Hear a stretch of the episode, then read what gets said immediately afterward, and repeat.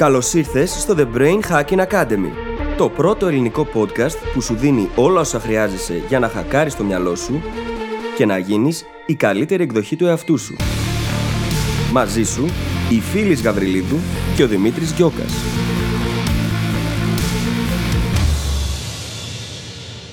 Γεια σου Brain Hacker και καλώς ήρθες σε άλλο ένα επεισόδιο του The Brain Hacking Academy. Θα ξεκινήσω αυτό το intro με μια ατάκα η οποία είναι χαραγμένη στο DNA όλων μας. Ζακέτα να πάρεις. Δεν ξέρω τι ενεργοποιεί αυτό στο δικό σου μυαλό. Στο δικό μου ενεργοποιεί ένα σωρό διαφορετικά πράγματα. Και σε αυτό το επεισόδιο έχουμε επικεντρωθεί σε συμβουλές οι οποίες συνήθως δίνονται από γονείς προς παιδιά και τελικά δεν είναι και ό,τι πιο ωφέλιμο για τη ζωή τους. Προφανώς εδώ το χρησιμοποιούμε σαν αστείο, όμως συμβολίζει κάτι πάρα πολύ σημαντικό, το οποίο κρύβεται από πίσω. Θα συζητήσουμε λοιπόν για πάρα πολλές τέτοιες ατάκες, τέτοιες πεπιθήσεις, οι οποίες μεταδίδονται από τις παλαιότερες γενιές στις νεότερες και τελικά έχουν πολύ αρνητικό αντίκτυπο, πολύ αρνητικότερο από ό,τι μπορούμε να φανταστούμε όταν τις λέμε. Και στην ουσία αναπαράγουν πεπιθήσεις και εσωτερικές αναπαραστάσεις του κόσμου που κρύβουμε μέσα μας και καταλήγουν να αναπαράγουν αντίστοιχα και μοτίβα συμπεριφοράς, τρόπους ζωής, τρόπους σκέψης που δεν μας κάνουν καλό. Θέλω να σε προειδοποιήσω σε αυτό το σημείο. Ίσως πούμε πράγματα που θα σε τσιτώσουν. Αυτό το τσίτωμα όμως είναι πάρα πολύ ωφέλιμο, διότι πάμε να σπάσουμε στερεότυπα, προκαταλήψεις και πεπιθήσεις, τις οποίες οι περισσότεροι από εμάς, αν όχι όλοι, τις έχουμε εσωτερικεύσει από τότε που ήμασταν παιδιά. Αν λοιπόν δεν τσιτώσουμε εισαγωγικά για να μπορέσουμε να τις φέρουμε στο συνειδητό, έτσι ώστε να τις αποδομήσουμε, να τις αμφισβητήσουμε και να αποφασίσουμε ενσυνείδητα πλέον τι θέλουμε ή τι δεν θέλουμε να κρατήσουμε από αυτές, τότε κάνουμε πρακτικά κακό στην εξέλιξή μας. Και φυσικά σε εκείνη των ανθρώπων γύρω μας. Οπότε, ακόμα κι αν σε τσιτώσει λιγάκι το σημερινό επεισόδιο, μείνε μαζί μας μέχρι το τέλος, θα το διασκεδάσεις, αυτό είναι σίγουρο.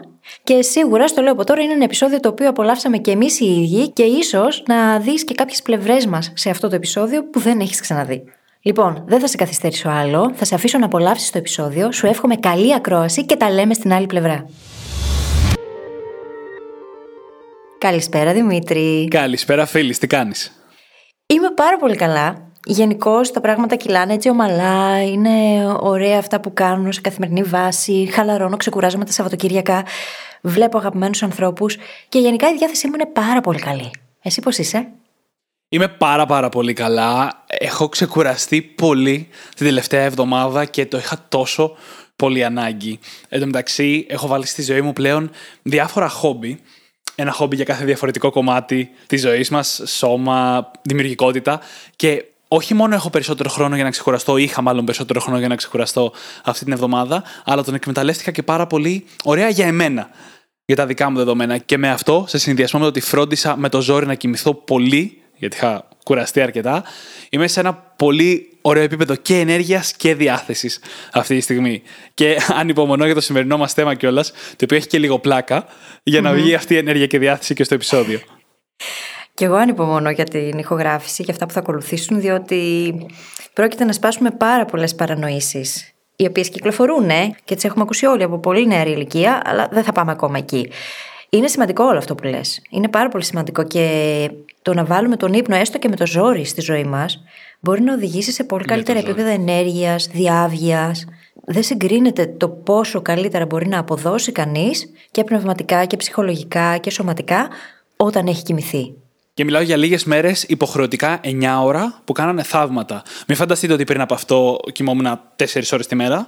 Δεν αναπληρώνεται έτσι εύκολα αυτό, αλλά είχα χάσει λίγο ύπνο κάποιες μέρες.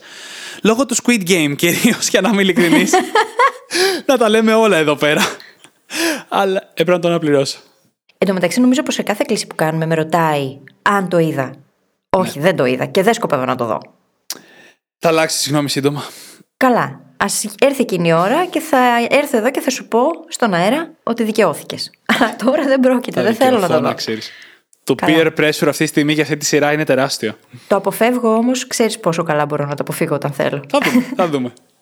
Οπότε καταλαβαίνετε γιατί έπρεπε να αναπληρώσω λίγο ύπνο, αλλά επίσης mm. χρειάζεται κιόλας γιατί έρχεται άλλη μια απαιτητική περίοδος τώρα, τις επόμενες εβδομάδες, καθώς προετοιμαζόμαστε για να φέρουμε στα χέρια σας το καινούργιο πρόγραμμα που έχουμε δημιουργήσει, το οποίο δεν είναι τίποτα άλλο πέρα από το course για την αναβλητικότητα. Ένα πρόγραμμα το οποίο θα σας βοηθήσει πρώτα απ' όλα να νικήσετε την αναβλητικότητά σας, ένα πρόβλημα στο οποίο όλοι υποκύπτουμε, ακόμα και νομίζουμε το αντίθετο, αλλά και κατά συνέπεια να μπορέσετε να είστε πιο παραγωγικοί, να έρθετε πιο κοντά στους στόχους και στα όνειρά σας και να είναι και η ζωή σας ευκολότερη και το που μπορείτε να φτάσετε ακόμα πιο υψηλό.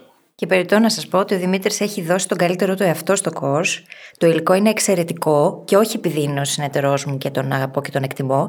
Στα αλήθεια είναι εξαιρετικό το περιεχόμενο και αν παρακολουθείτε καιρό τη δουλειά μας εδώ, ξέρετε ότι πως κάναμε το καλύτερο δυνατό για εσάς. Όποιος επενδύσει σε αυτό, πραγματικά θα πάρει μια πάρα πολύ μεγάλη βοήθεια που θα του ξεκλειδώσει πράγματα και θα τα κουβαλάει μαζί του για δεκαετίες. Και δεν υπερβάλλω.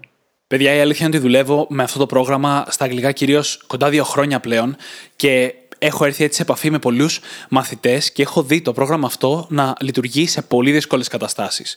Και είναι λογικό γιατί εγώ ο ίδιος έχω περάσει από πολύ δύσκολα και τρομακτικά ίσως επίπεδα αναβλητικότητας και εθισμού σε συγκεκριμένα κομμάτια όπως το gaming και έχουμε φτιάξει ένα πρόγραμμα το οποίο αν το είχα όταν βρισκόμουν σε αυτή την κατάσταση, ξέρω ότι θα με είχε βοηθήσει. Αυτός θα είναι και ο στόχος εξ αρχής. Οπότε ναι, πολύ σύντομα θα μάθετε περισσότερα. Μείνετε συντονισμένοι διότι σας ετοιμάζουμε πολλά ωραία καλούδια και θα έχουμε την ευκαιρία, να το πω, θα το πω. Θα έχουμε και την ευκαιρία να τα πούμε live μαζί σας. Πάρα πολύ σύντομα. Α, αρχίσαμε Οπότε... να μοιραζόμαστε πράγματα, παιδιά. Ξέρετε πώς πάνε αυτά. Ναι. Τι να κάνω, δεν μπορώ να το κρύψω. Χαίρομαι πάρα πολύ που θα γίνει αυτό. Έχουμε πάρα πολύ καιρό να τα πούμε live με τους brain hackers. Οπότε, αν ακούτε αυτό το επεισόδιο τη μέρα που ανεβαίνει, τότε σας περιμένουν πολύ σύντομα πολύ ωραία πραγματάκια. Συντονιστείτε στο Instagram μας, θα τα μάθετε από εκεί. Αν το ακούτε κατόπιν εορτής, είναι πολύ πιθανό να πάτε στη σελίδα μας και να βρείτε εκεί πληροφορίες επιπλέον για το πρόγραμμα. Ακριβώς. Και τώρα, πριν προλάβει φίλης να πει περισσότερα, ναι. λέω να προχωρήσουμε στο επεισόδιο για σήμερα. Λοιπόν, το επεισόδιο για σήμερα θα σας αρέσει και θα σας διασκεδάσει ταυτόχρονα, θα ταυτιστείτε, θα εκνευριστείτε και χαιρόμαστε πάρα πολύ γι' αυτό, διότι ο σκοπός του είναι να σπάσουμε μερικές προκαταλήψεις, μερικές ιδέες που κυκλοφορούν και τις ακούμε μεγαλώνοντας πάρα πολύ συχνά, μερικές συμβουλές, οι οποίες είναι ό,τι πιο λάθος μπορεί κανείς να πει σε έναν άνθρωπο. Οι συμβουλές αυτές προέρχονται κυρίως από τους γονείς ή τέλος πάντων από τις παλιότερες γενιές ναι. προς τις νεότερες και η πρώτη από αυτές είναι μια πάρα πολύ κλασική ελληνική ατάκα, ατακάρα θα την έλεγα εγώ. Πραγματικά όμως. Που είναι η εξής. Κοίτα να μπει στο δημόσιο παιδί μου να βολευτείς. Ω Θεέ μου να ξέρετε ότι αυτή η ατάκα είναι η αφορμή για ολόκληρο το επεισόδιο. Πραγματικά, την έχουμε βάλει στον τίτλο κιόλας εμείς μεταξύ μας, στη δική μας λίστα. Ε, πραγματικά, για να φανταστούμε το σημερινό επεισόδιο, σκεφτήκαμε αυτή την ατάκα και μετά είπαμε ότι θα μιλήσουμε και για άλλες κακές συμβουλές και προκαταλήψεις που φέρουν οι γονείς ή οι μεγαλύτεροι τέλος πάντων προς τα παιδιά. Ξεκινάμε λοιπόν με αυτή με το δημόσιο. Και να ξεκαθαρίσουμε, δεν έχουμε κάποιο πρόβλημα με το δημόσιο. Σε καμία περίπτωση, έτσι. Ούτε καν τα προβλήματα που οι περισσότεροι λέμε συχνά, όπως ότι κινούνται πάρα πολύ αργά ή ότι δεν μπορείς να κάνεις εύκολα τη δουλειά σου ή η υπερβολική γραφειοκρατία. Όχι ότι αυτά δεν ισχύουν σε κάποια σημεία, αλλά σε καμία περίπτωση δεν θα τα γενικεύσουμε ως την απόλυτη πραγματικότητα του δημοσίου. Το πρόβλημά μας είναι με τη συμβουλή και συγκεκριμένα με την οτροπία που κρύβεται από πίσω. Την οτροπία του να βολευτείς. Κινούμαστε στη ζωή μας για πάρα πολλά χρόνια, ειδικά στην αρχή, προσπαθώντας να μάθουμε στο σχολείο, στα πτυχία, στα μεταπτυχιακά, έξω από αυτά στις δεξιότητές μας. Έτσι. Επίσης, έχουμε μόνο μία ζωή και αυτό που θέλουμε να κάνουμε με ένα από τα σημαντικότερα κομμάτια της, που είναι η επαγγελματική και η προσωπική εξέλιξη από άποψη δεξιοτήτων. Αυτό που θέλουμε να κάνουμε είναι να βολευτούμε. Με σκοτώνει και μόνο που το σκέφτομαι. Το βόλεμα.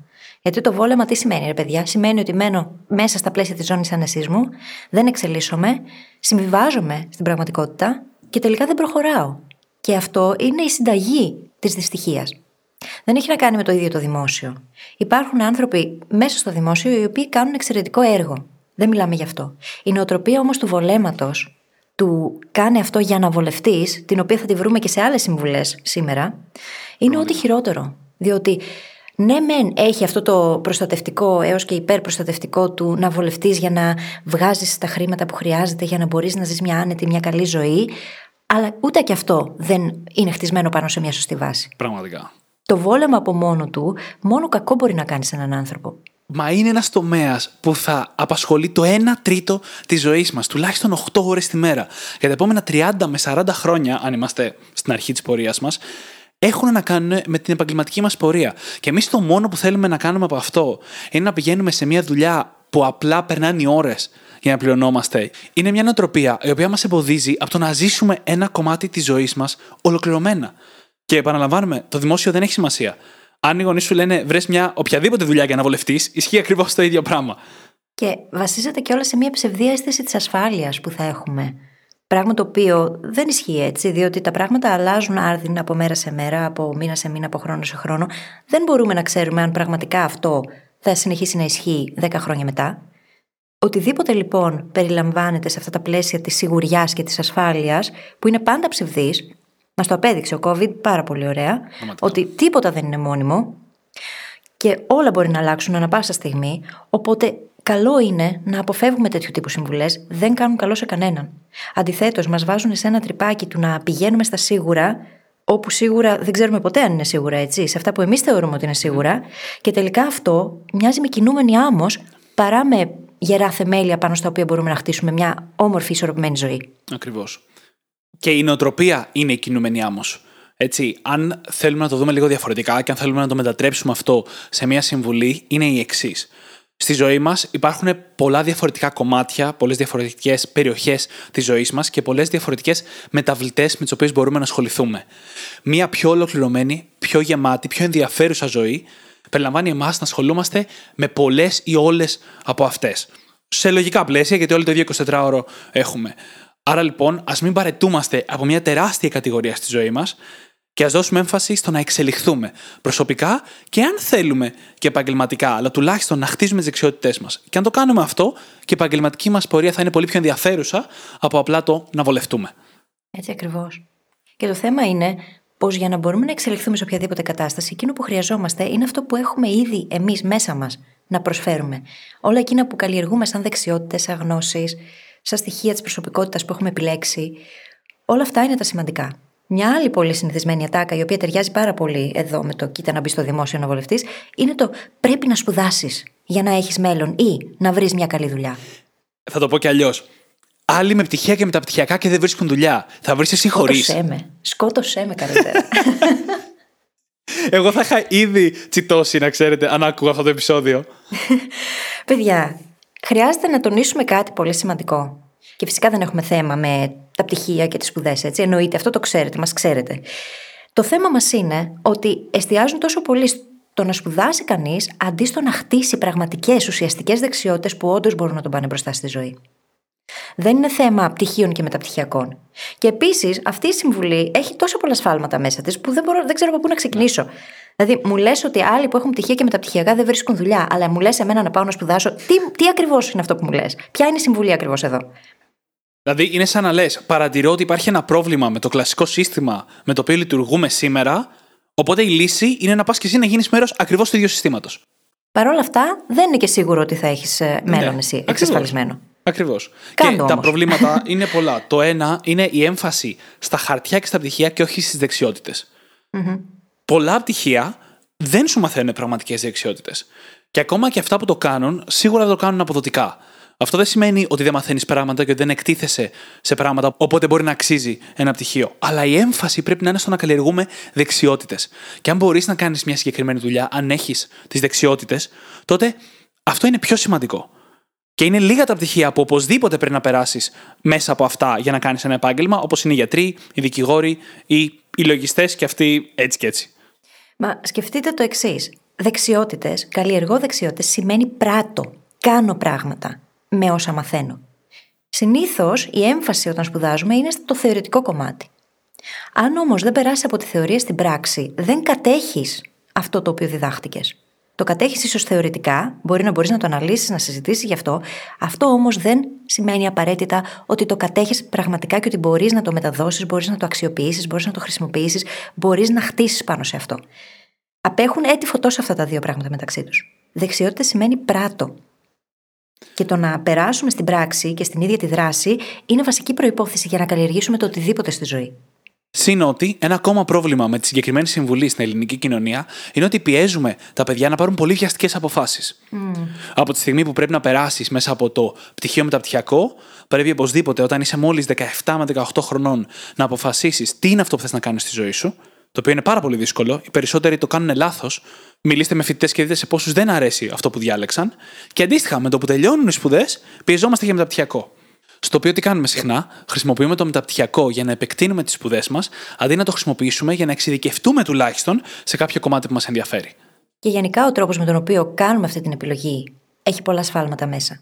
Πέρα από το ότι δεν επιλέγουμε κάτι το οποίο πραγματικά μας αρέσει, πέρα από το γεγονός ότι επεκτείνουμε τις σπουδές δίχως να εξειδικεύουμε πάνω σε ένα συγκεκριμένο τομέα, επιλέγουμε και με λάθος κριτήρια. Για παράδειγμα, στις Πανελλήνιες, βλέπουμε ποιε σχολές έχουν παραπάνω μόρια και λέμε στα παιδιά, επέλεξε αυτή που έχει περισσότερα μόρια, όχι αυτό που σου αρέσει όμως. Γιατί; Το, το παιδί ήθελε πάντα να γίνει γραφίστας, ας πούμε, αλλά για κάποιο λόγο πρέπει να πάει να σπουδάσει ιατρική ή χημικός μηχανικός, ας πούμε, γιατί τα μόρια φτάνουν για να περάσεις στο αντίστοιχο. Ενώ της γραφιστικής είναι πολύ χαμηλότερα. Και τι σημαίνει αυτό, Αυτός ο αριθμός αντικατοπτρίζει το πόσο καλή ή όχι είναι η σχολή και το πόσο θα μ' αρέσει ή όχι; Δεν είναι κριτήριο αυτό. Δεν μπορεί να μας δώσει αυτό, δεν είναι ικανό επιχείρημα για να. Σε... Βασικά δεν είναι καν επιχείρημα. Και εννοείται ότι το συγκεκριμένο πρόβλημα έρχεται πάρα πολύ και από τα φροντιστήρια. Mm-hmm. Τα οποία πιέζουν τα παιδιά να περάσουν στην υψηλότερη σχολή που δικαιολογούν οι επιδόσεις τους, το οποίο το κάνουν ξεκάθαρα για τα δικά τους στατιστικά και μόνο. Αλλά αυτό κρίνει συνήθως την πορεία ενός παιδιού. Γιατί οι περισσότεροι, άμα μπούμε στη διαδικασία να σπουδάσουμε κάτι, νιώθουμε υποχρεωμένοι μετά να το εξασκήσουμε σαν επάγγελμα. Και πριν καλά-καλά το καταλάβεις, έχεις ασχοληθεί με κάτι 10-15 χρόνια, και άντε μετά να πεις στον εαυτό σου ότι ξέρεις ότι αυτό που πάντα ήθελα είναι κάτι τελείως διαφορετικό και πρέπει να τα συσσαγωγικά μηδενίσω όλα για να πάω να ασχοληθώ με αυτό. Και δεν συμβαίνει μόνο σε αυτά τα φροντιστήρια που το κάνουν καθαρά για τους στατιστικούς λόγους, έτσι. Ακόμα και σε φροντιστήριο ξένων γλωσσών να πας, επειδή θέλουν τις υψηλές επιδόσεις, σε περίπτωση που είσαι στο μετέχμιο του να περάσει ή όχι, σου λένε να πας να κάνεις την εγγραφή μόνο σου για το πτυχίο. Έχουμε τέτοια βαθμοθυρική αντίληψη γύρω από τα πράγματα, που αφήνουμε αυτή την αντίληψη να καθορίσει τις επιλογές που θα κάνουμε. Και να πούμε λίγο γιατί τα μοιραζόμαστε όλα αυτά. Έτσι πολλά από αυτά είναι προγραμματισμοί που τους κουβαλάμε ακόμα μαζί μας. Την οτροπία του βολέματος, το πώς να χειριστούμε την καριέρα μας και όλα όσα θα δούμε συνέχεια που θα πάμε και σε πιο βαθιά κομμάτια. Ξεκινήσαμε με τα λίγο πιο ευκολοχώνευτα, να τα πω. Όλα αυτά είναι πράγματα που τα έχουμε ακούσει οι περισσότεροι ή κάποια από αυτά, έτσι. Τα έχουμε ακούσει μικροί. Μπορεί να τα ακούμε ακόμα και σήμερα κάποια και μας προγραμματίζουν. Και συνήθως μας αφαιρούν το συνειδητό έλεγχο στη ζωή μας και στα θέλω μας. Άρα λοιπόν και τα αναλύουμε υπό μια προσέγγιση του Brain Hacking Academy για να δούμε λίγο τι κρύβεται από πίσω και πώς μπορούμε να το δούμε διαφορετικά. Αλλά κυρίως θέλουμε να χακάρουμε αυτούς τους προγραμματισμούς ώστε να μπορέσουμε να έχουμε εμείς περισσότερο τον έλεγχο. Για να τους φέρουμε στο συνειδητό έτσι. Διότι πολλές φορές τρέχουν αυτά τα προγραμματάκια, καθορίζουν τη ζωή μας, τις αποφάσεις μας, το πώς βλέπουμε τον κόσμο, το selection, το confirmation bias και δεν το συνειδητοποιούμε. Αν λοιπόν δεν έρθει στο συνειδητό για να μπορέσουμε να διαρωτηθούμε αν όντως είναι έτσι και να το αμφισβητήσουμε, για να καταλήξουμε σε δικά μας συνειδητά συμπεράσματα, πώς θα γίνει; Θα συνεχίσουμε απλά να αναπαράγουμε τα ίδια μοτίβα και να τα μεταδίδουμε κιόλας σε επόμενες γενιές. Ακριβώς. Και όσο είμαστε ακόμα στο μοτίβο των σπουδών, μια πολύ ακόμα κλασική ατάκα ή συμβουλή τέλος πάντων είναι να γίνεις γιατρός, να γίνεις δικηγόρος, να γίνεις μηχανικός. Και όλα τα άλλα πολύ υψηλά και υποτίθεται καλά αμοιβόμενα επαγγέλματα, τα οποία συνήθως είναι τα όνειρα των γονιών τα οποία θέλουν να τα ζήσουν μέσα από τα παιδιά τους. Ή αυτό, οι γονείς είναι ήδη αυτού του επαγγέλματος και θεωρούν ότι το παιδί πρέπει να ακολουθήσει τη δικιά τους πορεία. Και αυτό μπορεί να επεκταθεί και σε άλλα επαγγέλματα. Και δεν θα πούμε πόσο λάθος είναι αυτό έτσι, διότι το θέμα είναι ότι κάθε άνθρωπος είναι ελεύθερος, θα έπρεπε τουλάχιστον να είναι ελεύθερος, να κάνει τις δικές του επιλογές, τα δικά του λάθη, για να μπορέσει να αναπτυχθεί μέσα από αυτά και να βρει εκείνο που πραγματικά θέλει να κάνει στη ζωή. Γιατί μόνο έτσι προσφέρουμε το 100% μας. Σκεφτείτε να έχετε πάει σε έναν γιατρό, ο οποίος μισεί το επάγγελμά του. Πόσο καλά θα σας φροντίσει. Και υπάρχουν, ε. Εννοείται ότι υπάρχουν. Και είναι και πολύ μεγαλύτερο ποσοστό από ό,τι θα έπρεπε να είναι. Σε καμία περίπτωση δεν θα ήθελα να πάω σε έναν γιατρό ο οποίος μισεί το επάγγελμά του. Πράγμα που σημαίνει ότι δεν θα δώσει την δέουσα προσοχή. Δεν θα με φροντίσει, δεν θα με δει σαν ασθενή, παύλα άνθρωπο. Είναι σημαντικό να αγαπάς αυτό που κάνεις. Και μπορούμε να πούμε ότι βγάζει ένα νόημα αυτή η συμβουλή. Τουλάχιστον η αρχική πρόθεση μπορεί να είναι θετική. Θέλω το παιδί μου να έχει μια καλή ζωή, ένα επάγγελμα που θα του φροντίσει σίγουρα να έχει μια καλή αμοιβή και να ζήσει καλά. Αλλά τι είναι αυτό στο οποίο δίνουμε προτεραιότητα; Μια ασφάλεια η οποία δεν θα είναι και τόσο δυνατή αν δεν αρέσει το επάγγελμα στο παιδί, ή την ευτυχία. Γιατί όταν εσπρώχνουμε κάποιον προς κάτι που δεν του αρέσει, είναι σαν να το καταδικάζουμε στο να μην ζήσει, στο να μην βιώσει αυτή την ευτυχία. Μάλιστα, κάποτε το συζητούσα αυτό με κάποιον και γυρνάει και μου κάνει Καλά, ρε Δημήτρη, σιγά, αν εσύ έχεις παιδί, σιγά μην δεν θέλεις να γίνει γιατρός ή μηχανικός ή κάτι τέτοιο. Και η απάντησή μου ήταν ότι όχι. Αυτό που θέλω σίγουρα εγώ να περάσω στο παιδί μου όταν είναι το να είναι ικανό. Ό,τι κάνει να θέλει και να προσπαθεί να το κάνει καλά. Αλλά ό,τι θέλει εκείνο. Ό,τι και αν είναι αυτό. Πράγμα το οποίο έχουμε δει πάρα πολλές φορές, τόσο από το δικό μας προσωπικό παράδειγμα, όσο και από παραδείγματα άλλων ανθρώπων που παρακολουθούμε, εκτιμάμε, σεβόμαστε, ότι είναι και η καλύτερη προσέγγιση τελικά. Γιατί αν κάνεις καλά αυτό που κάνεις, ό,τι και αν είναι αυτό, θα βρεις την άκρη, θα βρεις τον τρόπο και θα πετύχεις μέσα από αυτό. Στο επεισόδιο για τις αξίες, μιλήσαμε για την αξία του competence, του να είσαι ικανός, ως μία από τις βασικότερες αξίες που και οι δύο μοιραζόμαστε στη ζωή μας. Από εκεί έρχεται και αυτή η συνειδητοποίηση. Επίσης, γενικά για όλο αυτό το κομμάτι του επεισοδίου που μιλάμε και για σπουδές και για δεξιότητες, θα πρότεινα τα επεισόδια Τι να κάνεις αν δεν σου αρέσει αυτό που σπουδάζεις, στο οποίο μιλάμε λίγο για περιπτώσεις που έχεις μπλεχτεί σε αυτήν την κατάσταση, και το επεισόδιο του generalism. Το πώς το να χτίσει δεξιότητες και να ασχολείσαι με πολλά διαφορετικά πράγματα μπορεί να σου δώσει πολύ περισσότερα από το να μπεις σε αυτή την κλασική κουλτούρα της εξειδίκευσης και των σπουδών μεταπτυχιακών που έχουμε στην χώρα μας. Και στα πλαίσια αυτού του γίνει γιατρός, δικηγόρος, μηχανικός, στην προσπάθεια του να πετύχουν τα παιδιά τα όνειρα των γονιών που δεν εκπληρώθηκαν, χρειάζεται να αναφέρουμε και κάτι ακόμα το οποίο είναι σημαντικό. Την απέτηση του να κάνεις κάτι το οποίο πηγαίνει κόντρα όμως σε εκείνα που οι ίδιοι κάνουν. Και αυτό συμβαίνει πολλές φορές. Απαιτούμε από τα παιδιά να κάνουν πράγματα χωρίς όμως εμείς να δίνουμε το παράδειγμα, κάνοντας ακριβώς το αντίθετο. Πώς μπορώ λοιπόν να απαιτώ από κάποιον άλλον άνθρωπο και να προβάλλω πάνω του τέτοιες επιθυμίες, Τη στιγμή που εγώ δεν φροντίζω να γίνομαι διαρκώς καλύτερη, να προσπαθώ διαρκώς να πετύχω κάτι, αν εγώ δεν αποτελώ το παράδειγμα για τις καλές και υγιείς σχέσεις, πώς θα δώσω τη συμβουλή σε κάποιον άλλον να έχει φίλους, να αγαπάει τους φίλους του, να τους σέβεται, να τους εκτιμάει; Το ίδιο πράγμα ισχύει και για την ίδια μας την εξέλιξη, την επαγγελματική. Είναι σημαντικό λοιπόν να είμαστε το παράδειγμα και να μην μένουμε στα λόγια. Ατακάρα που συνδέεται με αυτό που λες. Εγώ στην ηλικία σου τελίτσες. εγώ στην ηλικία σου έκανα αυτό, εγώ στην ηλικία σου το βίωνα έτσι. Πρώτα απ' όλα, πόσο λάθος είναι να πιστεύεις ότι η δικιά σου εμπειρία από νεότερη ηλικία ταιριάζει στο παιδί. Καταρχάς, περισσότεροι σε μεγαλύτερες ηλικίες ξεχνάμε πώς είναι όταν ήμασταν παιδιά. Πώς ήταν όταν ήμασταν παιδιά, μάλλον. Και δεν εννοώ ότι ξεχνάμε κάποιες βασικές αναμνήσεις, αλλά ξεχνάμε τα θέλω μας, τα συναισθήματά μας, τα κριτήρια με τα οποία βλέπαμε τι είναι σημαντικό ή τι είναι προτεραιότητα για εμάς. Και δεν θα διαφωνήσω απαραίτητα. Μπορεί να μην βγάζουν νόημα για κάποιον πιο όριμο, αλλά αυτό δεν σημαίνει ότι δεν πρέπει να περάσουμε από όλα τα στάδια. Να δούμε τα πράγματα με το ένα μάτι και μετά με ένα άλλο μάτι. Να κάνουμε τα δικά μας λάθη και μετά να μάθουμε από αυτά και να χειριστούμε τα πράγματα διαφορετικά. Όλα αυτά είναι απαραίτητα στοιχεία. Και πέρα από ότι ξεχνάμε πώς ήταν όταν ήμασταν παιδιά, πολλές φορές σε μεγαλύτερες ηλικίες δεν έχουμε αίσθηση της σημερινής πραγματικότητας για τις νεότερες ηλικίες. Mm-hmm. Οι γονείς μας μεγαλώσαν σε μια άλλη εποχή, με άλλα κριτήρια, άλλα standards, άλλα πράγματα που ήταν αποδεκτά η μία από την κοινωνία. Και ειδικά από εκείνη τη γενιά μέχρι σήμερα τα πράγματα έχουν αλλάξει πάρα, πάρα πολύ. Με την είσοδο του ίντερνετ, το πώς έχει αλλάξει ο κόσμος μας προς τον ψηφιακό κόσμο κτλ. Άρα, πώς μπορούμε να κρίνουμε σαν μεγαλύτεροι τις νεότερες ηλικίες και τη δικιά τους πραγματικότητα, αν τουλάχιστον δεν κάνουμε την πολύ συνειδητή προσπάθεια να την κατανοήσουμε βαθύτερα. Ναι, γιατί ο κόσμος πάντα θα φοβάται το άγνωστο. Πάντα θα φοβόμαστε εκείνο με το οποίο δεν έχουμε εξοικειωθεί. Αυτό όμως δεν είναι ικανός λόγος για να το κρίνουμε και να το απορρίπτουμε όταν κάποιος άλλος το κάνει. Τα παιδιά σε αυτές τις γενιές μεγαλώνουν και είναι μέσα στη τεχνολογία. Μεγαλώνουν μέσα στη τεχνολογία κυριολεκτικά. Δεν μπορούμε να το πούμε αυτό για τις παλαιότερες γενιές. Οπότε, πώς μπορούμε να κρίνουμε κάτι με το οποίο κάποια άλλη γενιά μεγαλώνει, οπότε της είναι πολύ πιο οικείο και φυσικό, και αντί να τους βοηθήσουμε να βρουν τα υγιή όρια, στην ουσία απλά το κατακρίνουμε. Και έτσι δεν δημιουργείς τις ισορροπίες τι απαραίτητες για να προφυλάξεις πραγματικά τον άλλον, απλά του δημιουργείς περισσότερη αντίσταση. Και υπάρχει και ένα bias ηλικίας από πίσω. Ναι, εννοείται. Μια πεποίθηση ότι σαν μεγαλύτεροι ξέρουμε καλύτερα. Και το πρόβλημα ποιο είναι ότι κατά μέσο όρο ξέρουμε καλύτερα. Οι μεγαλύτεροι ξέρουν καλύτερα από τα παιδιά. Κατά μέσο όρο. Αλλά αυτή η αναγωγή, αυτή η γενίκευση ότι αυτό ισχύει για τα πάντα είναι το μεγαλύτερο κομμάτι του προβλήματος. Γυρνώντας πάλι στα πτυχία, ας πούμε, την εποχή μεγαλώσαν οι γονείς μας, το να πάρεις ένα πτυχίο ήταν όντως συνταγή για να έχεις σίγουρη δουλειά σε πολύ περισσότερα επαγγέλματα. Ήταν αδιανόητο να έχεις πτυχίο μεταπτυχιακό και να μην βρίσκεις δουλειά, αλλά η πραγματικότητα σήμερα έχει αλλάξει. Μεγάλες επιχειρήσεις βγάζουν τελείως από τις θέσεις εργασίας την προπόθεση του να έχεις πτυχίο. Mm-hmm. οι συνεντεύξεις πλέον έχουν να κάνουν με το να τεστάρουν αν έχεις τις δεξιότητες που ισχυρίζεσαι ότι έχεις και λιγότερο με το τι σπούδασες ή ακόμα και το τι προπηρεσία άσχετη έχεις στο παρελθόν. Έτσι είναι. Και μην ξεχνάμε κάτι που έχουμε ήδη αναφέρει και στο παρελθόν.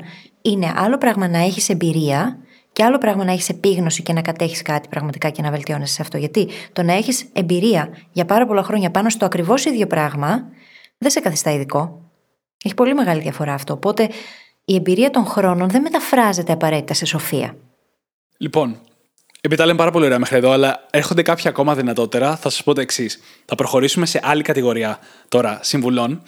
Και αν σας έχει ενοχλήσει έστω και λίγο μέχρι τώρα ό,τι έχουμε πει, μπορεί να χρειάζεται να καθίσετε κάτω. Γιατί η επόμενη ατάκα την οποία θα αγγίξουμε είναι Κοίτα να βρεις ένα καλό παιδί. Κοίτα να βρεις ένα καλό κορίτσι. Πότε θα παντρευτείς; Θέλω εγγόνια. και πολλές άλλες παρόμοιες ατάκες που μπαίνουν στην ίδια κατηγορία. Όχι, όχι, περίμενε, μην σταματάς εδώ. Σου έχω και χειρότερα. Είπαμε πότε θα κάνεις παιδί, το οποίο μπορεί πολλές φορές να συνοδεύεται από το ποιος θα σε γυροκομίσει. Τα χρόνια Χριστέ περνάνε. Και όλα αυτά τελικά, ξέρουμε, Χριστέ μου. πετάξαμε μια τεράστια βόμβα μεγατόνων στα χέρια σας, αλλά δεν πειράζει. Θα μείνετε μαζί μας. Στα αυτιά σας, Όλα για να αυτά. Στα αυτιά σας, ναι. όλα αυτά στην ουσία είναι βασισμένα σε λάθος θεώρηση των πραγμάτων και μας δημιουργούν μια εσωτερική και εξωτερική πίεση η οποία δεν θα έπρεπε να υπάρχει. Γιατί κάθε άνθρωπος καλείται να κάνει τις δικές του επιλογές. Τι θα πει, κοίτα να βρεις ένα καλό παιδί να αποκατασταθείς; Αλήθεια, τι σημαίνει αυτό στην εποχή μας; Κοίτα, θα σου πω εγώ τι σημαίνει, όχι ότι- ότι δικαιολογείται με κανέναν τρόπο. Σημαίνει ότι υπάρχει μια νοοτροπία ότι το κομμάτι της σχέσης και του γάμου, να το πω έτσι, είναι το σημαντικότερο κομμάτι της ζωής σου. Και ειδικά στο παρελθόν, αυτό ίσχυε περισσότερο. Αλλά είμαστε πλέον σε μια εποχή που όλοι μας μπορούμε να κυνηγήσουμε τα όνειρά μας, τα εργαλεία είναι όλα διαθέσιμα. Πριν λίγο λέγαμε για το πώς να μην βολευόμαστε και να κυνηγάμε όλα τα κομμάτια της ζωής μας συνειδητά, ώστε να έχουμε περισσότερα πράγματα να μας γεμίζουν ψυχολογικά και το χρόνο μας. Άρα λοιπόν, αυτή η έμφαση σε αυτό το κομμάτι για μένα πρέπει να φύγει. Όχι να μην μας νοιάζουν οι σχέσεις μας, για όνομα του Θεού. Εγώ είμαι αυτός με τη μακροχρόνια σχέση. Αλλά σε καμία περίπτωση δεν είναι το πιο σημαντικό κομμάτι της ζωής μας. Και επίσης, η υπόστασή μας, σαν άνθρωποι και στα δύο φύλλα, είναι πολύ μεγαλύτερη από το τι κάνουμε στο ερωτικό μας κομμάτι. Μα αυτό είναι το θέμα, αυτό είναι το ενοχλητικό στην όλη υπόθεση. Ότι σαν κοινωνία λέμε στους ανθρώπους ότι χρειάζεται να αυτοπροσδιορίζονται με βάση το αν έχουν ή δεν έχουν σχέση. Και ότι αυτό είναι το σημαντικότερο κριτήριο για να δεις αν έχεις εξελιχθεί και έχεις προχωρήσει στη ζωή σου. Και μπορεί να έχεις καταφέρει ένα σωρό άλλα πράγματα, μπορεί να έχεις κατακτήσει ένα σωρό άλλες κορυφές. Και παρόλα αυτά, εκείνο που θα σε ρωτήσουν όταν θα βρεθείς, ας πούμε, σε ένα γάμο, που εκεί γίνονται συνήθως αυτές οι ερωτήσεις, το κριτήριο δεν θα είναι Α, τελείωσε το μεταπτυχιακό, ορκίστηκες, μπράβο, ξεκινάς δουλειά, τι, τι ωραία, τι καλά. Όχι. Το κριτήριο θα είναι Βρήκες κανένα καλό παιδί. Ναι. Και μετά θα πότε σε με το κοιτάξουν καλό; και με αυτό το βλέμμα. Ναι, και μετά θα εισπράξεις και εκείνα τα βλέμματα της ε, λύπησης, θα έλεγα, ή πολλές φορές της αποδοκιμασίας. Έχεις κάνει ένα σωρό άλλα πράγματα, αλλά το μόνο που μετράει είναι αν βρήκες ένα καλό παιδί ή ένα καλό κορίτσι. Και για να μόλις αποκατασταθείς. απαντήσεις, ναι, ναι, κάτι παίζει, η επόμενη ατάκα θα είναι άντεξ στα δικά σας. Ναι. Δεν το έχουμε Δεν, βάλει τολμα... καν αυτό, δηλαδή, βέβαια. δεν υπάρχει σωστή απάντηση εδώ. Ό,τι και να πεις, πέφτει σε παγίδα. Πραγματικά. Πραγματικά. Ό,τι και να πεις, φέτσε παγίδα. Αυτό κρατήστε το. και εννοείται ότι κάθε μία από τις ατάκες που είπαμε, παρόλο που μπαίνουν στην ίδια κατηγορία, κρύβει κάτι άλλο από πίσω. Ή κάποιο άλλο πρόβλημα. Το πότε θα παντρευτείς, ας πούμε, και το άντε, τι κάνεις, παντρέψει επιτέλους, είναι μια πίεση, χρονική πίεση για κάτι για το οποίο μπορείς να μείνει έτοιμος. Και κατά τη γνώμη μου, αυτή η πίεση για το να παντρευτείς είναι από τις μεγαλύτερες δυσκολίες που καλούνται να αντιμετωπίσουν δύο άνθρωποι. Γιατί βρίσκεσαι σε ένα σημείο, σε εισαγωγικά εγκλωβισμένος, σε μια λεπτή λωρίδα, όπου είτε πρέπει να παντρευτείς και να δεσμευτείς για όλη την υπόλοιπη ζωή σου με έναν άνθρωπο. Φαντάσου τώρα είσαι σε σχέση τρία χρόνια και καλείσαι να πεις Α, τι ωραία, θα είμαι σε σχέση με τον ίδιο άνθρωπο για τα επόμενα 60. Πανικός, ας πούμε. Ναι. Είτε από την άλλη, αν πεις Αχ, δεν παντρεύομαι, δεν είμαι έτοιμος να παντρευτώ ακόμα, ρισκάρεις έναν πάρα πολύ επώδυνο χωρισμό. Ειδικά αν μέσα στο ζευγάρι το ένα από τα δύο μέλη θέλει να προχωρήσει και το άλλο δεν θέλει. Βρίσκεσαι λοιπόν εγκλωβισμένος σε μια λεπτή λωρίδα, όπου από τη μία είναι ο γκρεμός και από πίσω το ρέμα, και έχεις και την κοινωνική πίεση από πάνω και τη γονεϊκή πίεση ακόμα περισσότερο, του να το επισπεύσεις αυτό και να πας να δεσμευτείς. Και ξαναλέω, είναι πολύ φυσιολογικό, ακούγεται πολύ φυσιολογικό στα 3-4 χρόνια σχέσης να παντρευτείς. Αλλά είναι μια δέσμευση για τα επόμενα 60. Μπορεί και παραπάνω. Και στο πάμε κι αλλιώς. Γιατί ακούγεται φυσιολογικό; Ναι, οκ, το δέχομαι, αλλά υπάρχουν τόσο πολλές διαφορετικές περιπτώσεις, καταστάσεις, τόσο διαφορετικά σενάρια. Ποιος καθορίζει ποιο είναι αυτό το φυσιολογικό και ποιο δεν είναι; Είναι φυσιολογικό επειδή έχουμε συνηθίσει να το κάνουμε αυτό σαν κοινωνία και έχουμε μάθει να βλέπουμε αυτό σαν προορισμό του ανθρώπου. Είναι όμως πράγματι έτσι; Δεν ισχύει αυτό για όλους τους ανθρώπους. Και δεν χρειάζεται να νιώθουμε ότι πρέπει να ισχύει το ίδιο και για μας. Νομίζω ότι σε φιλοσοφία του The Brain Hacking Academy, μέρος της φιλοσοφίας μας είναι πάρα πολύ το κάνω ό,τι γουστάρεις. Εντάξει. Κρατήστε το αυτό. Μόνο μέσα από αυτό θα βρεις τι θέλεις και τι δεν θέλεις. Αν δεν τα ανακαλύψεις πρώτα αυτά, το τι θέλω, τι δεν θέλω, ποιος είμαι, ποιος δεν θέλω να είμαι, τι δεν διαπραγματεύομαι, mm. πώς θα πάρεις συνειδητά τις καλύτερες δυνατές αποφάσεις για σένα, την προσωπική σου εξέλιξη, την ανάπτυξή σου και αντίστοιχα την εξέλιξή σου σαν ζευγάρι. Και θέλω να προχωρήσω και να μιλήσουμε λίγο για τον εγωισμό τώρα σε όλα αυτά. Έτσι. Το θέλω εγγόνια, ας πούμε. το καταλαβαίνω. Ok. Okay. Θέλετε εγγόνια οι, οι γονείς, οι μεγαλύτεροι. Αυτό σημαίνει ότι το παιδί πρέπει να κινηθεί γρήγορα για να σας παραδώσει το εγγόνι. FedEx. Amazon Prime. Σε μία μέρα πρέπει να το έχει. πρέπει να είναι σπίτι μου. Αυτημερών με drone. Όχι, όχι, όχι, όχι. όχι. Καταρχάς... Με ενοχλεί ο εγωισμός. Πάρα πολύ. Ο εγωισμός είναι το θέμα εδώ ακριβώς. Ο μοναδικός λόγος που στη δική μου υπόσταση, φιλοσοφία, λογική, είναι αποδεκτός για να κάνεις παιδί, είναι από αγάπη, επειδή θέλεις να μεγαλώσεις ένα άλλο πλάσμα και να το βοηθήσει να εξελιχθεί. Κανένας άλλος λόγος. Όλα τα άλλα είναι εγωισμός. Πραγματικά. Κυριολεκτικά όλα τα άλλα είναι εγωισμός. Και πάρα πολλοί άνθρωποι αποφασίζουν να κάνουν παιδιά πρώτα απ' όλα για τη δικιά τους αυτολοκλήρωση. Ή για να αναζωογονήσουν το γάμο τους. Ή οποιονδήποτε άλλο εγωιστικό λόγο. Δεν θα έπρεπε να κάνουμε παιδιά για αυτούς τους λόγους. Τα παιδιά είναι ένα νέο κεφάλαιο στη ζωή μας. Είναι η επιλογή να φέρεις άνθρωπο στη ζωή και να δώσεις αγάπη γιατί πραγματικά σου περισσεύει και έχεις να δώσεις αγάπη και καθοδήγηση, εννοείται. Σε καμία περίπτωση όμως δεν είναι για να σε γυροκομίσει. Γιατί το είπες αυτό και ναι, με χάραξε. Το περάσαμε λίγο. Το πότε θα κάνεις παιδιά να έχεις κάποιον να σε γυροκομίσει. Πρώτα απ' όλα σε κάνει να αναρωτιέσαι γιατί κάνανε σένα. Ναι, πραγματικά. να το πω αυτό. Αλλά και από εκεί και πέρα δεν θέλουμε να φορτώσουμε στα παιδιά μας αυτή την υποχρέωση.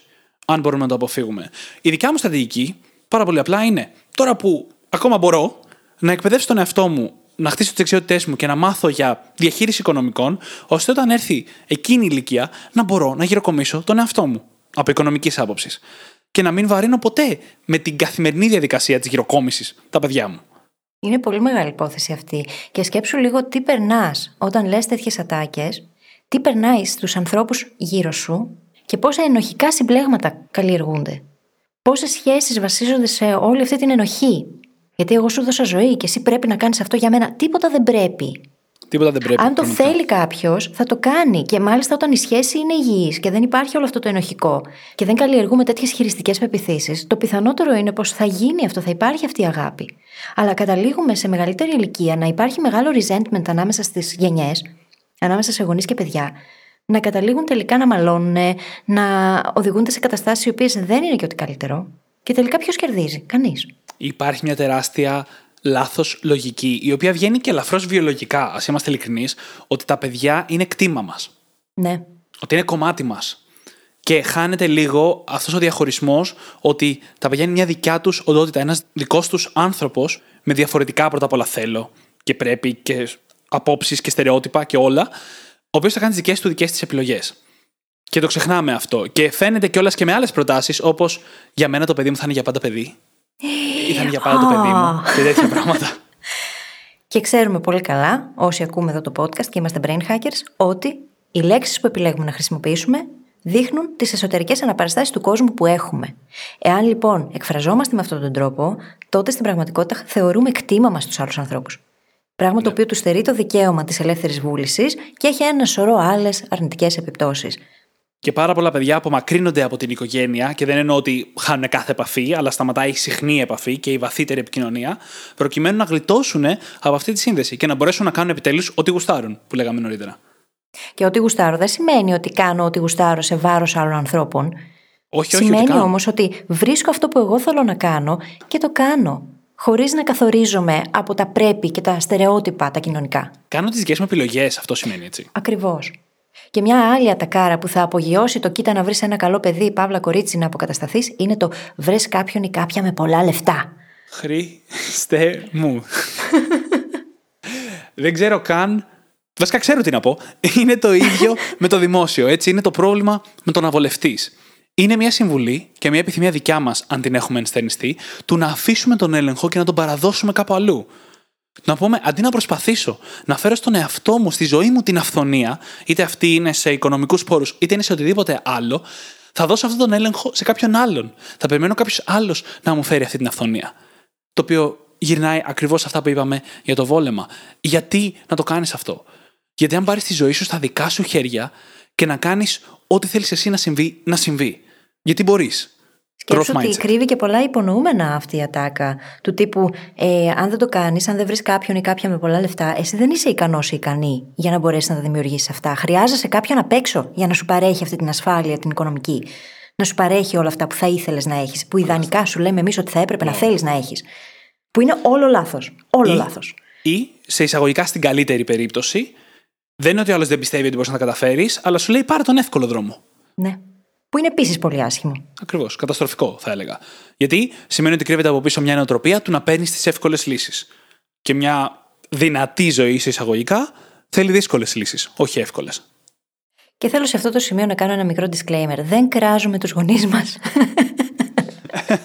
Όχι, δεν είναι πράγματα τα οποία έχουμε ακούσει και οι δύο εξ ολοκληρώ από τους δικούς μας γονείς. Είναι πράγματα τα οποία ξέρουμε όμως και ακούμε από γονείς φίλων, από γονείς γενικότερα. Είναι πράγματα που μπορεί να το κουβαλούσαμε μέσα μας, γιατί κάπως στο σχολείο ή η δική μας οικογένεια μας τα είχε μεταδώσει και χρειάστηκε να σπάσουμε εμείς αυτά τα biases που υπήρχαν μέσα στο κεφαλάκι μας. Σε καμία περίπτωση δεν κράζουμε τους δικούς μας γονείς αυτή τη στιγμή, έτσι. Οπότε, αν μας ακούτε, μαμά, παπά, μην το πάρετε λοιπόν, προσωπικά. Εγώ δεν θα πω ότι δεν μας τα είπαν οι δικοί μας γονείς αλλά δεν θέλουμε να κράξουμε κανέναν. Οι περισσότεροι Εκεί άνθρωποι. στο ότι δεν τους κράζουμε. Ακριβώς. Οι περισσότεροι άνθρωποι τα έχουν πει αυτά, οι περισσότεροι γονείς τα έχουν πει αυτά, με καλές προθέσεις. Μα η πρόθεση πάντα είναι θετική από πίσω. Απλά χρειάζεται να αποκτήσουμε επίγνωση του τι λέμε και τι αντίκτυπο μπορεί να έχει αυτό σε μια ψυχή. Ακριβώς. Ακριβώς. Πηγαίνοντας τώρα παρακάτω, θα πάω σε ένα κλασικό εικονογραφημένο. τι θα πει ο κόσμος; τι θα πει, παιδί μου, ο κόσμος; Ναι.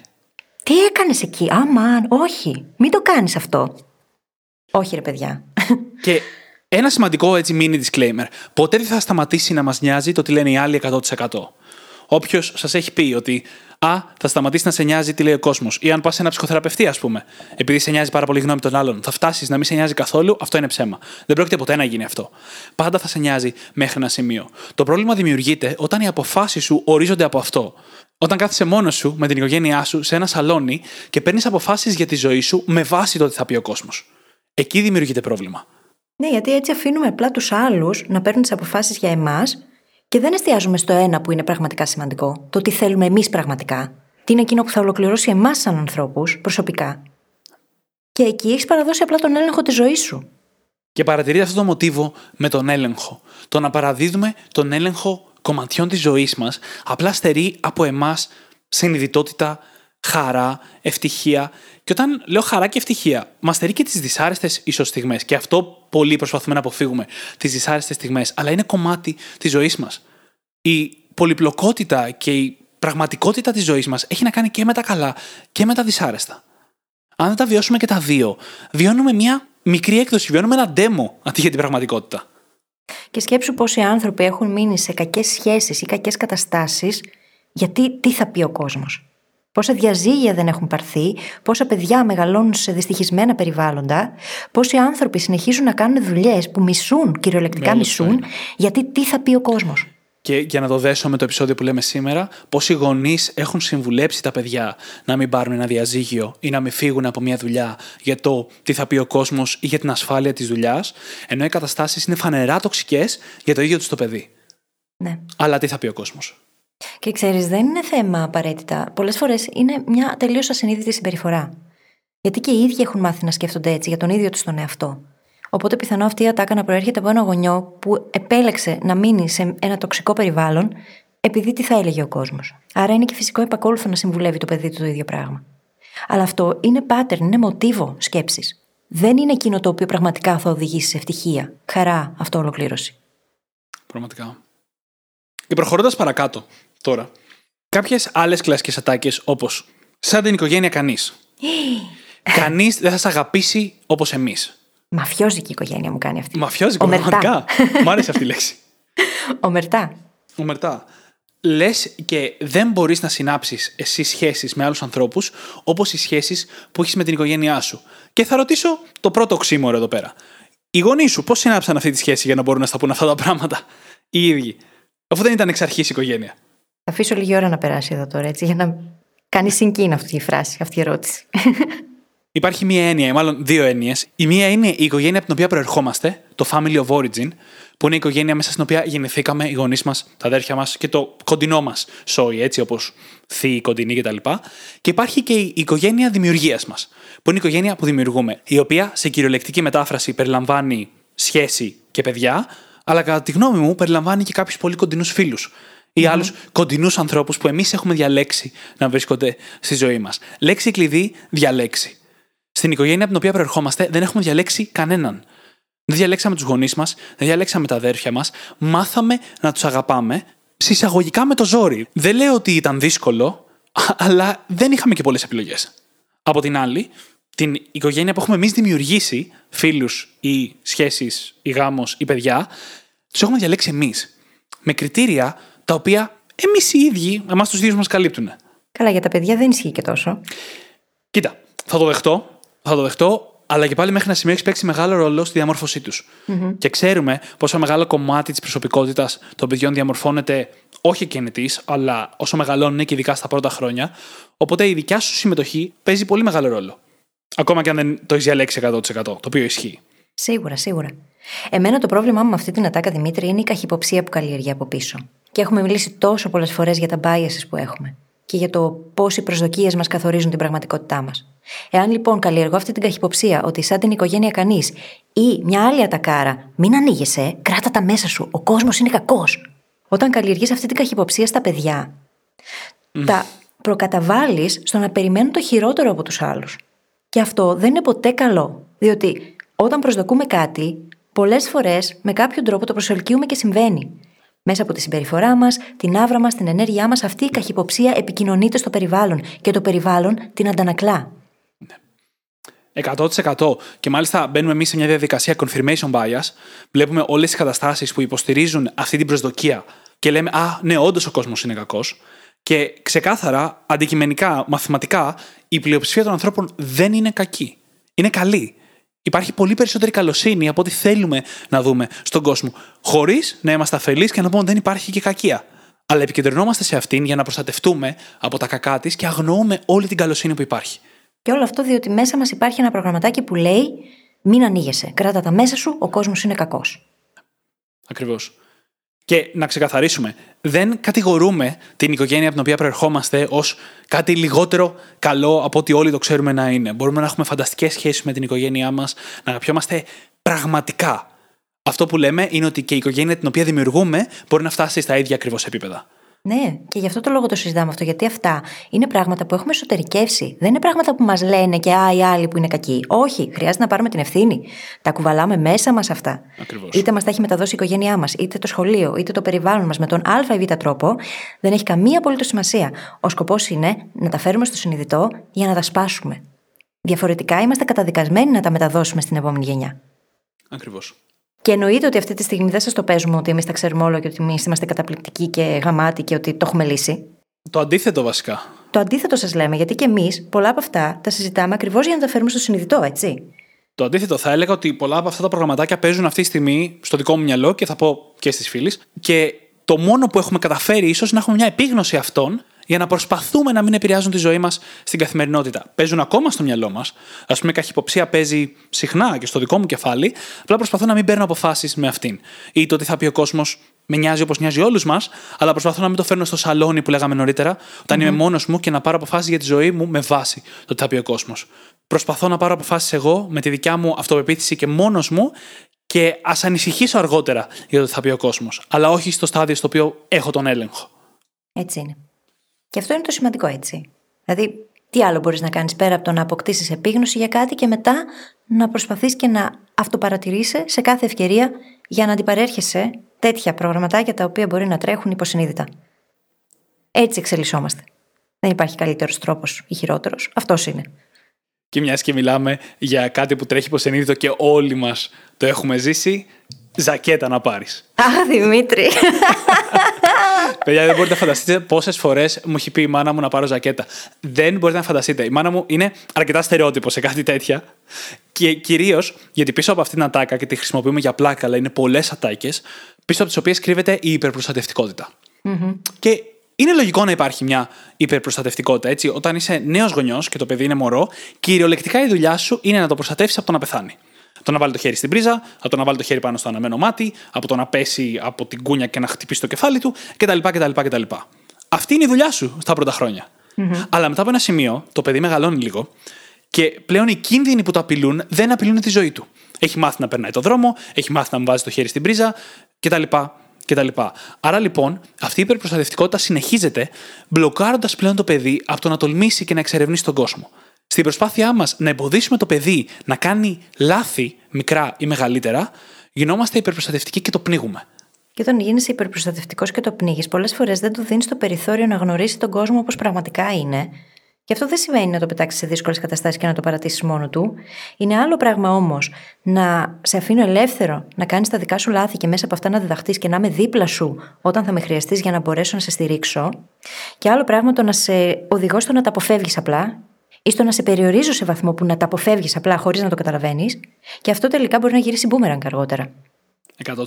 Και είναι κύριο μέρος του να πας από παιδί, από την παιδική ηλικία στην εφηβεία το να ανακαλύψεις μόνο στον κόσμο και να ανακαλύψεις τι είναι OK και τι δεν είναι για πρακτικούς λόγους πρώτα απ' όλα. Πρώτα απ' όλα γιατί καίει, γιατί σε χτυπάει ρεύμα. Δεν είναι να βάλεις όντως το χέρι στην πρίζα, αλλά το αν δεν πάρεις μια φορά ζακέτα και κρυώσεις λίγο, δεν θα σε σκοτώσει. Θα σου μάθει πράγματα και την επόμενη φορά θα κρίνεις μόνος σου πότε πρέπει να πάρεις ζακέτα ή όχι. Και να πω ότι παιδιά που τα έχουν υπερπροστατεύσει, πολλές φορές χάνουν και τη δυνατότητα να κρίνουν μόνα τους πότε πρέπει να πάρουν ζακέτα και πότε όχι, και ταυτόχρονα πώς να μάθουν από προηγούμενη εμπειρία. Δηλαδή, μπορείς να πάρεις μια φορά ζακέτα, να κρυώσεις και την επόμενη φορά πάλι να μην πάρεις ζακέτα. Εκτός να σου πει κάποιος πάρε. Έτσι είναι, χάνουμε το κριτήριο. Μάλλον δεν το καλλιεργούμε και κάποια στιγμή απενεργοποιείται. Είναι η ίδια λογική με την ατάκα άλλοι άνθρωποι δεν έχουν να φάνε. Τα παιδάκια στην Αφρική πεινάνε. Φάε όλο σου το φαγητό. Και εκεί απενεργοποιείται φυσικά το αίσθημα κορεσμού, γιατί τρως ψυχαναγκαστικά, πρέπει το να φας όλο σου το φαγητό. Την παιδική μου ηλικία. Α, και άλλη ατάκα θυμήθηκα, δεν την έχουμε σημειώσει. Φάει όλο σου το φαγητό, γιατί αν δεν φας όλο σου το φαγητό, θα πάρεις άσχημο άντρα ή άσχημη γυναίκα. Δεν το, έχεις ακούσει αυτό ποτέ. Όχι, ποτέ, ποτέ. Κι όμως, εγώ το έχω ακούσει. δεν το έχω ακούσει ποτέ. Άκου να δεις. Κι όμως, κυκλοφορεί πάρα πολύ, κυρίως μεταξύ γυναικών. δεν το έχω ακούσει ποτέ. Λοιπόν, μισό λεπτάκι, να, να τα χωρίσουμε λίγο. Αυτό με το άλλοι άνθρωποι δεν έχουν να φάνε ή τα παιδάκια στην Αφρική πεινάνε, είναι κάτι που το έχουμε ακούσει και πέρα από το φαγητό. Γιατί η σύνδεσή του με το φαγητό είναι το πιο καταστροφικό και θα την πιάσουμε αμέσως μετά. Μπορεί να το έχουμε ακούσει, ας πούμε, αν δεν θέλαμε ένα παιχνίδι. Mm-hmm. Ότι μην είσαι χάριστο και δεν θε το παιχνίδι, αλλά παιδιά δεν έχουν να φάνε, ας πούμε. Είναι OK μέχρι ένα σημείο, σαν γονιός, να εκθέσεις το παιδί σου στο προνόμιο, στο privilege που έχει στη ζωή του. Έτσι το γεγονός ότι ζει με μια στέγη πάνω από το κεφάλι του και έχει πάντα φαγητό και παιχνίδια, είναι ένα προνόμιο το οποίο, αν του το δείξεις, θα φροντίσει να μην γίνει entitled το παιδί, να μην νομίζει ότι δικαιούται άπειρα πράγματα απλά και μόνο γιατί υπάρχει. Και να αναγνωρίσεις τη σύνδεση μεταξύ προσπάθειας και αποτελέσματος. Αλλά είναι άλλο να πιάσεις το παιδί σου να του κάνεις μια συζήτηση, να δείτε ένα ντοκιμαντέρ, να συζητήσετε ή οτιδήποτε, και άλλο να συνδέεις τα δικά του κομμάτια της δικιάς του ζωής με τα προβλήματα αλλωνών. Είναι σαν να του λες: Άλλοι έχουν μεγαλύτερα προβλήματα, άρα εσύ δεν δικαιούσε να έχεις θέλω ή προβλήματα. Πράγμα που σημαίνει ότι πρέπει να καταπιεστείς, πρέπει να κάνεις πράγματα γιατί πρέπει, γιατί οι άλλοι άνθρωποι δεν έχουν αυτά που έχεις εσύ. Άρα εσύ δεν έχεις δικαίωμα να αισθάνεσαι δυστυχισμένος, δεν έχεις δικαίωμα να αισθάνεσαι ότι θες να σταματήσεις να τρώσει, εν πάση περιπτώσει. Οδηγούν σε ενοχικά συμπλέγματα, όπως και νωρίτερα, σε άλλη κατηγορία που συζητούσαμε, σε κάνουν να νιώθεις άσχημα για το ότι υπάρχεις απλά και τελικά αυτό μπορεί να καταλήξει σε ψυχαναγκασμούς. Είναι 100% χειραγωγικό. Το να σε χειραγωγώ κάνοντάς σε να αισθάνεσαι ενοχή είναι ότι χειρότερο, πόσο μάλλον όταν αυτό συνδέεται με την ίδια την τροφή. Ακριβώς. Και ακριβώς συνδεδεμένο με αυτά είναι το γεγονός ότι όταν σου λένε πρέπει οπωσδήποτε να το απολαύσεις τώρα που το έχεις, γιατί άλλοι δεν το έχουν, καλλιεργεί ξεκάθαρα ένα mindset έλλειψης. Mm-hmm. Και όχι ένα mindset αυθονίας. Και ειδικά όταν όλο αυτό συνδέεται με το φαγητό, έχει πάρα πολύ αρνητικές επιπτώσεις. Καταρχάς, έχουμε ένα φυσικό αίσθημα κορεσμού, όλοι οι άνθρωποι. Είναι προεγκατεστημένο. Ξέρει το σώμα μας πότε πρέπει να σταματήσουμε να τρώμε. Όταν για πολλά χρόνια από ενοχή εμείς συνεχίζουμε να τρώμε πέρα από αυτό το όριο, απενεργοποιείται. Οπότε σκέψου πόσο παραπάνω μπορεί να τρώει ένας άνθρωπος ψυχαναγκαστικά, και έχω φίλους και γνωστούς που το κάνουν αυτό, τροφή την οποία δεν χρειάζονται. Που μπορεί να οδηγήσει ε, από. Εγώ πρώτος από όλους. Κουνάω το κεφάλι, απλά καταφατικά, παιδιά, δεν, δεν μπορώ να πω κάτι σε αυτό. Αλλά σκεφτείτε πόσο παραπάνω τροφή μπορεί να καταναλώνουμε για αυτό το λόγο. Πόσα άλλα προβλήματα μπορεί να φέρει αυτό. Είτε με τη φυσική μας υγεία, είτε με το οτιδήποτε. Ο ψυχαναγκασμός που προκαλεί. Μπορεί να οδηγήσει ακόμα και σε διατροφική διαταραχή. Οι άνθρωποι που περνούν διατροφικές διαταραχές, ειδικά κάποιες συγκεκριμένες κατηγορίες, χρειάζονται ολόκληρη εκπαίδευση από την αρχή για να μάθουν να αναγνωρίζουν ξανά αυτό το αίσθημα κορεσμού. Είναι πολύ δύσκολο να εκπαιδευτείς από το μηδέν για κάτι που έχεις ξεχάσει από μικρό παιδί. Πώς γίνεται; Και ας μην το πάμε καν στις διατροφικές διαταραχές, γιατί είναι το πιο πέρα στάδιο. Χτίζεις απευθείας μια μη υγιή σχέση με το φαγητό. Ναι. Και μπορώ να μιλήσω από προσωπική εμπειρία που αυτή τη στιγμή, όσο φαγητό και να μου βάλεις μπροστά, το πιάτο πρέπει να αδειάσει. Και αυτοί είναι προγραμματισμοί από παιδί. Και από το τα παιδάκια στην Αφρική πεινάνε φάει όλο το φαγητό, αλλά και από καταστάσεις τύπου κατασκήνωση, στην οποία ήταν φάση υποχρεωτικό να φας όλο το φαγητό, αλλιώς Ναι. σε μαλώνανε. Και Παιδαγωγική. αυτό μου έχει ε. μείνει ακόμα και σήμερα. Ναι. Θέλουμε λοιπόν πρώτα απ' όλα να μην τα συνδέουμε με το φαγητό, αλλά έτσι κι αλλιώς να μην συνδυάζουμε το τι νιώθουμε εμείς με το ότι υπάρχουν άνθρωποι κάπου που νιώθουν χειρότερα. Και ήδη αναφερθήκαμε λίγο σε αυτό και μας πάει στις ατάκες όπως ξεπέρασέ το. Κάνε υπομονή. Υπάρχουν και χειρότερα. Ό,τι δηλαδή έχει να κάνει με ψυχολογικά ζητήματα. Δηλαδή το ότι υπάρχουν χειρότερα σημαίνει ότι εγώ δεν δικαιούμαι τα συναισθήματά μου. Ναι, Δημήτρη, γιατί είναι προβλήματα πολυτελείας ή εγωισμός. Τι δεν Ακριβώς, είναι καταλαβαίνεις. εγωισμός. Διάβασα σήμερα για κάποιον που πήγε στους γονείς του και μίλησε για το γεγονός ότι έχει κατάθλιψη και η απάντηση ήταν μην είσαι εγωιστής. Ναι. Είναι και αυτό δυνατόν. είναι πολύ πιο συνηθισμένο από όσο νομίζουμε, έτσι. Ναι, είναι. Ή βλέπεις πόσα memes που κυκλοφορούν στο διαδίκτυο όταν κάποιος είναι άρρωστος για φυσικά αίτια, πόσο κόσμος τον αγκαλιάζει, έρχονται στο νοσοκομείο, τον βλέπουν και οι άνθρωποι εκείνοι οι οποίοι έχουν κάποιο ψυχολογικό ζήτημα που τους απασχολεί είναι πάντα μόνοι. Γιατί αυτό είναι κατακριτέο. Είναι πολυτελείας. Ξεπέρασε το μωρέ, σιγά και τι είναι, ξέχασε το. Είναι προβλήματα πολυτελείας ακριβώς. Ή είναι πολύ εύκολο να λυθούν. Οι Ναι. δύο διαφορετικές προσεγγίσεις. Τα μεν είναι σε φάση μπορεί να μην είναι εύκολο να λυθούν, αλλά δεν έχεις την πολυτέλεια να έχεις αυτά τα προβλήματα. Ή είναι πολύ εύκολα. Και μάλιστα βγάζουν ένα νόημα αυτές οι αντιμετωπίσεις, γιατί σε παλαιότερες γενιές, όταν οι καθημερινές ανάγκες ήταν περισσότερες στα πιο βασικά, όντως υπήρχαν λιγότερα επίπεδα αυτών των ψυχολογικών προβλημάτων και ζητημάτων. Υπήρχαν λιγότερα επίπεδα. Είναι γνωστό ότι έχουν αυξηθεί πρώτα απ' όλα οι διαγνώσεις, πολύ σημαντικό, αλλά και οι υποθέσεις, ας πούμε, διαταραχών άγχους κτλ. Αλλά είναι μια πραγματικότητα, έχουν αυξηθεί. Γιατί Δημήτρη, τι νομίζεις ότι ήταν στον προηγούμενο αιώνα οι περιπτώσεις ιστερίας μεταξύ γυναικών; Καλά, δεν το συζητάμε αυτό. Τι ήτανε ακριβώς; Αλλά οτιδήποτε που δεν μπορούσε να διαγωνιστεί διαφορετικά θεωρούνταν ιστερία. Και επίσης έχουν αλλάξει και τα δεδομένα και έχουμε ανέβει κάπως στην πυραμίδα του Μάσλοου. Οπότε ασχολούμαστε και λίγο Ακριβώς, παραπάνω με αυτό το ήθελα μέσα να πω, μας. ότι Έχουμε ανέβει στην πυραμίδα του Μάσλοου. Άρα λοιπόν πλέον οι περισσότεροι άνθρωποι ασχολούμαστε με κάποιο επίπεδο αυτοολοκλήρωσης. Όπως ακριβώς είναι τα πάνω μέρη της πυραμίδας. Που σημαίνει ότι και τα προβλήματα και τα ζητήματα που θα αντιμετωπίζουμε είναι περισσότερο υπαρξιακά. Εσωτερικά, ψυχολογικά, ψυχοσωματικά. Από την άλλη, να τονίσουμε κιόλας πως το γεγονός ότι κάτι δεν φαίνεται δεν σημαίνει πως είναι λιγότερο σημαντικό. Έτσι. Το αντίθετο θα έλεγα. Γιατί, ναι, αν σπάσω το χέρι μου θα το βλέπετε όλοι και θα μου εύχεστε περαστικά. Αυτό δεν σημαίνει όμως ότι το ότι έσπασα το χέρι μου είναι χειρότερο από το ζόρι που περνάω αν περνάω κατάθλιψη. Εγώ Ίσα-ίσα. δεν πιστεύω ότι είναι χειρότερο, ξεκάθαρα. Εμένα, η δικιά μου προσωπική άποψη είναι ότι είναι πολύ πιο εύκολο κάτι που η ιατρική το έχει λύσει πλήρως. Ναι. Που η διαχείρισή του είναι ξεκάθαρη για σένα από την πρώτη στιγμή μέχρι την τελευταία. Που έχει ημερομηνία λήξης. Ξέρεις πότε θα βγάλεις τον άρθηκα. Σε σχέση με θέματα τα οποία, όπως είπες, δεν φαίνονται, δεν είναι εύκολο να μιλήσεις για αυτά σε άλλους ανθρώπους. Το λεξιλόγιο είναι πάρα πολύ δύσκολο και δεν το έχουμε, δεν το μάθαμε σαν παιδιά. Οι περισσότεροι, και μάλιστα θα το πω, οι περισσότεροι άντρες μάθαμε να μην μιλάμε για τα συναισθήματά μας. Δημήτρη, δεν έχουμε καν λεξιλόγιο για τα συναισθήματά μας. Ακριβώς. Ακριβώς. Όταν ξεκίνησα να δουλεύω με τον εαυτό μου, το πρώτο πράγμα που χρειάστηκε να κάνω ήταν να μάθω κυριολεκτικά λέξεις για τα δυσάρεστα συναισθήματα. Πίστευτο. Χρειάστηκε να μάθω από το μηδέν τι σημαίνουν λέξεις όπως απελπισία.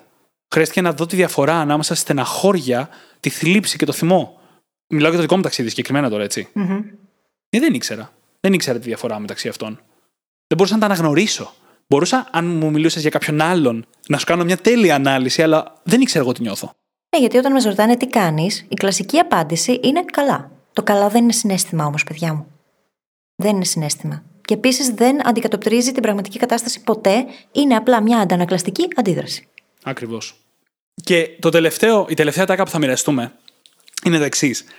Κράτα το, δεν ξέρεις ποτέ πότε θα σου χρειαστεί. Και γεμίζουμε έτσι τα σπίτια μας με πράγματα Ακριβώς. τα οποία μας είναι απολύτως άχρηστα, ρούχα από την προηγούμενη δεκαετία, Ε, καλά. Αντικείμενα Πριν 30 παλιά. χρόνια θες να πεις. Εννοείται. Τα οποία είναι άχρηστα έτσι και πιάνουν χώρο και αυτόν τον χώρο θα μπορούσαμε να τον έχουμε αξιοποιήσει διαφορετικά γιατί έχει κόστος ευκαιρίας. Και δεν το μοιραζόμαστε τόσο αυτό για να μιλήσουμε για το πλουραλισμό ή το μαξιμαλισμό που έρχεται με αυτό, αν και εγώ προσωπικά θεωρώ ότι είναι πρόβλημα. Ένα λιγότερο φορτωμένο περιβάλλον μας δίνει τη δυνατότητα να έχουμε περισσότερο χώρο και νοητικά, όχι μόνο πρακτικά, αλλά το μοιραζόμαστε περισσότερο για την κουλτούρα του φόβου που υπάρχει, που έρχεται από γενιές που βιώσαν πιο δύσκολα πράγματα. Πράγματι. Όπως κατοχή. Έτσι. Αλλά, όπως λέγαμε νωρίτερα, η πραγματικότητα η τότε δεν είναι ίδια με τη σημερινή. Αν λοιπόν περισσότερος χώρος στο χώρο μας και στο μυαλό μας μπορεί να μας εξυπηρετήσει περισσότερο από το να συλλέγουμε όσα περισσότερα πράγματα μπορούμε, καλό είναι να επιτρέψουμε στον εαυτό μας να το κάνει και αυτό. Και γενικά να απολέσουμε αυτή την κουλτούρα του φοβου Λίγο περίεργο το λέω αυτό μετά από δύο χρόνια πανδημία, βέβαια, αλλά κρατήστε το ζουμί. Δηλαδή, είδαμε μέσα στην πανδημία μέχρι πού δικαιολογεί το φόβος και πού όχι. Μπορούμε να πούμε αυτό πλέον. Ναι, ακριβώς. Έχουμε και κριτήριο. Και με αυτό νομίζω πως είμαστε πλέον σε θέση να κλείσουμε το επεισόδιο. Έτσι πιστεύω κι εγώ. Μπορείτε όπως πάντα να βρείτε τις σημειώσεις του επεισοδίου μας στο site μας, στο brainhackingacademy.gr, όπου μπορείτε να βρείτε και το journal μας, είτε πηγαίνοντας στο κατάστημά μας κατευθείαν, είτε πηγαίνοντας στο brainhackingacademy.gr κάθετος journal, J-O-U-R-N-A-L. Και φυσικά θα σας ζητήσουμε να κάνετε subscribe στο Spotify ή σε όποια άλλη εφαρμογή μας έχετε βρει και μας ακούτε, γιατί έτσι βοηθάτε το μήνυμα του Brain Hacking Academy να διαδοθεί και τους απανταχού Brain Hackers να γίνουν ακόμα περισσότεροι. Και για τον ίδιο λόγο κάντε και μια πράξη αγάπης. Αρπάξτε τα κινητά των φίλων σας και δείξτε τους πώς μπορούν να γίνουν και εκείνοι brain hackers. Σας ευχαριστούμε πάρα πολύ που ήσασταν μαζί μας και σήμερα. Ελπίζουμε να μην σας τσιτώσαμε πάρα πολύ. Χρειάζεται όμως αυτή η τσίτα λίγο για να συνειδητοποιήσουμε πρώτα κάποια πράγματα, να τα φέρουμε στο συνειδητό. Έτσι, έτσι, ακριβώς. Και σας ευχόμαστε καλή συνέχεια. Καλή συνέχεια.